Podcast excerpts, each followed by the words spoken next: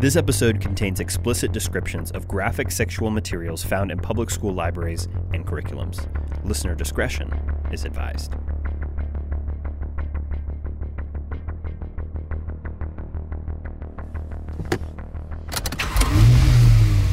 February 2022. Texan Tara Petch is on her way to her local school board meeting tonight, shocked that the problem is here, too. She and her husband and four kids moved here from the Houston area to escape this kind of filth in schools. Tara, a former teacher, thought that was just in the big, crazy cities or on the evening national news, not here in the quaint hill country town of Fredericksburg. Sure, part of the problem was the sexually explicit materials in the kids section at the school libraries. Tara looked through them herself.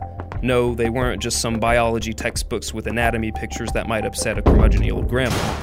These were books that graphically depicted pedophiles molesting kids, date rape scenes, oral sex between minors, and much more. It's the kind of erotica you certainly can't print in a newspaper or show on TV, and you'd be arrested if you peddled them to a child on the street. Yet the middle and elementary schools were handing the books to kids as young as 10.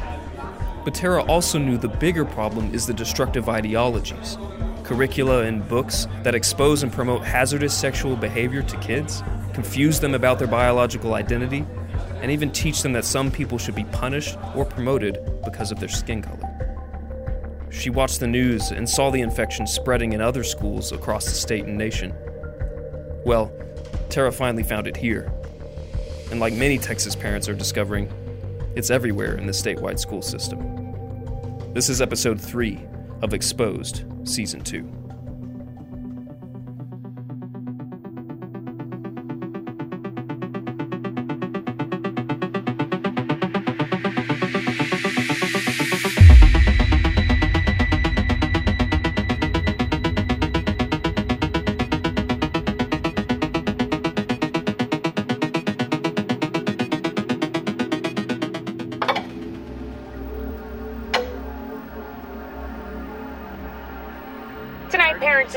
In Katy ISD read aloud passages from books that are too graphic to air on local television. It is straight up porn.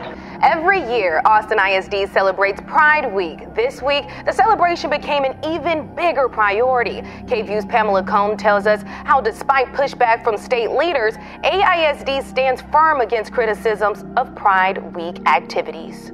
This is what we're asking our children to read. She shaves her smooth, and it glows like the inside of a conch shell. She loves wearing a harness. You suck her off that way, and she comes like it's real and lifting off the mattress. My name is Blackberri. I'm a bearded drag queen. That means I'm a lady with lots of facial hair. Do you want to touch my hair? No? This program is geared towards kids 10 years old and younger. I just want to expose them to things they don't get to see every day and want it to become the more normal and more accepted. I knew the dangers of raising kids in a digital world and all the sexual and pornographic content, but finding out the content of the books in my kids' school has been a big slap in the face. It's in the major cities, it's in the small towns, it's in the suburban districts, it's in the rural districts.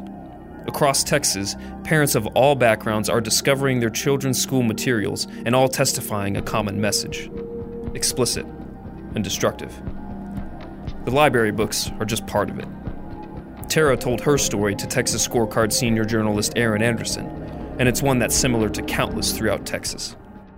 There's been lots of um, lies told in our local newspaper that I'm some sort of activist that has been doing this in Houston and everything, and that's just not the truth.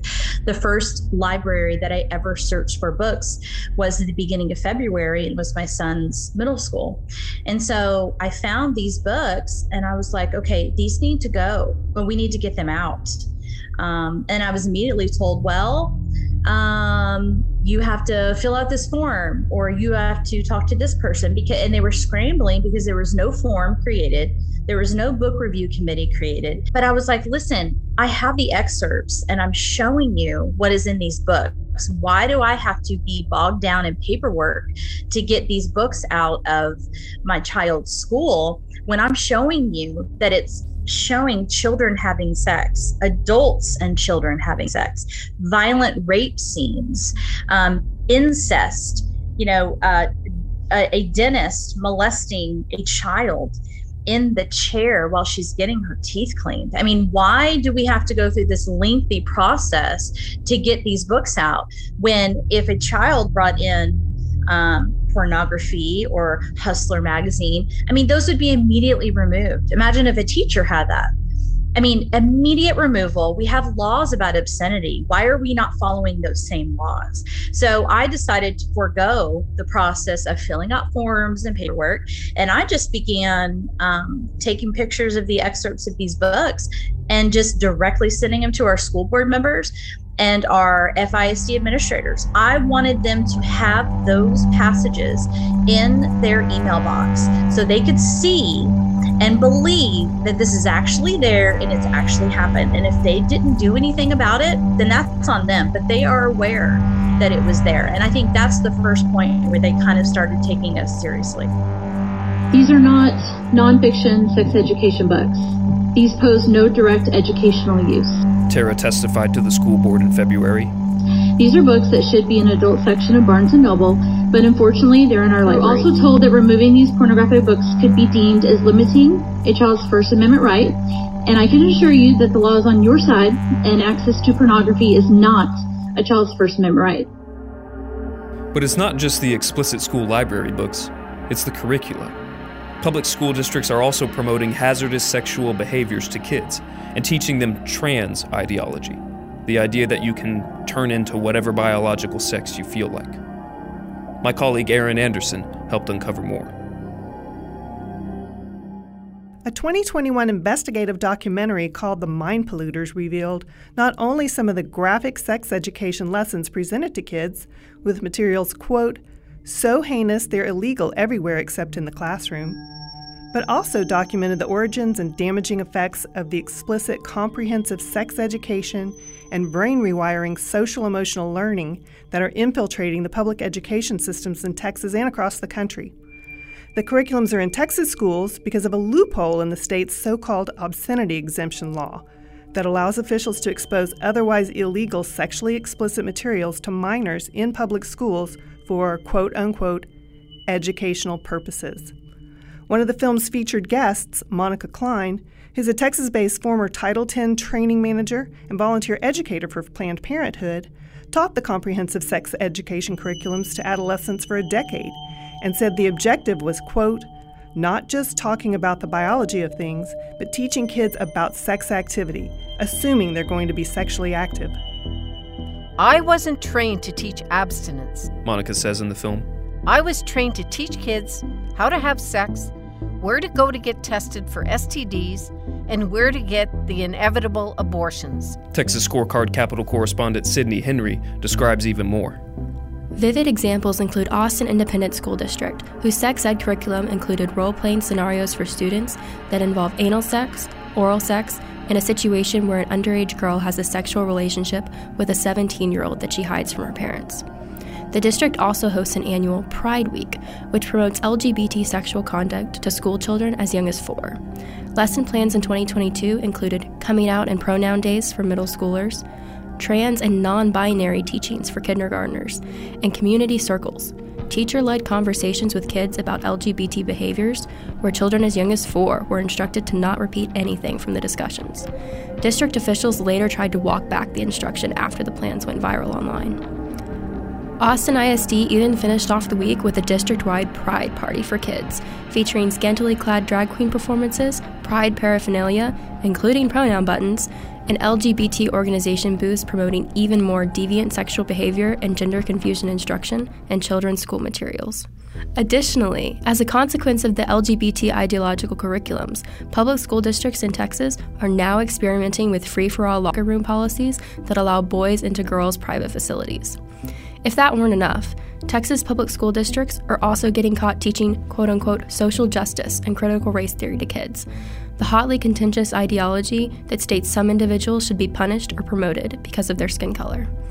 North Texas Carroll Independent School District made national news when parents uncovered their controversial proposed Cultural Competence Action Plan, a comprehensive district wide system that mandated instruction on quote unquote equity and enforced a systemic process for consistently tracking and reporting microaggressions and incidents of discrimination, which, as explained in their document, empowers them to punish students who disagree with LGBT sexual behaviors. What are some of the consequences of these school curricula? Outside the classroom, the LGBT ideology is wreaking havoc on children and adults across the state. Look no further than the severely high risk of serious diseases with homosexual sex, or the internationally known case of nine year old Dallas area boy James Younger, whose mother told him he was a girl and wanted to force him, against his father's wishes, to take sterilizing cross sex hormone drugs and eventually get castrated. On top of that, a growing number of kids and adolescents in Texas are being persuaded to mutilate their bodies to pretend to be the opposite sex, including girls cutting off their healthy breasts to appear more as a male, and both girls and boys chemically or surgically mutilating their genitalia. Meanwhile, countless kids in Texas public schools aren't learning how to proficiently read, write, and do math. Again, Texas finished 42nd of 50 states in overall education performance on the 2021 Quality Counts report card. Countless parents, like Houston area Waller ISD dad Josh Posey, summarized that the current government school monopoly system is flawed, far too costly, full of filth, and failing at real education. Something is out of balance here. Look at the books, these are shocking, but look at what else is going on around us. Our, our test scores are failing, our education, education system here in the county is not doing so well, and we're we're being taxed like we're a ginormous district. We won't be able to support ourselves, or we won't be able to live in our community because the taxes will be so high, and the education's already terrible. And eventually, we're just going to fall off the cliff.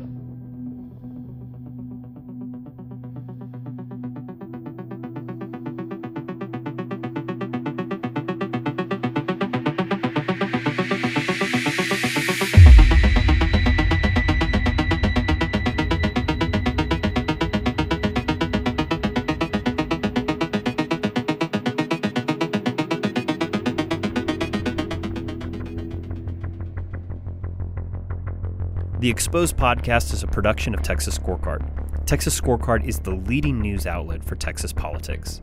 Go to texasscorecard.com today. This episode was written and hosted by Jacob Asmussen, audio production and direction by Drew Cook, and sound engineering by Luke Marshall.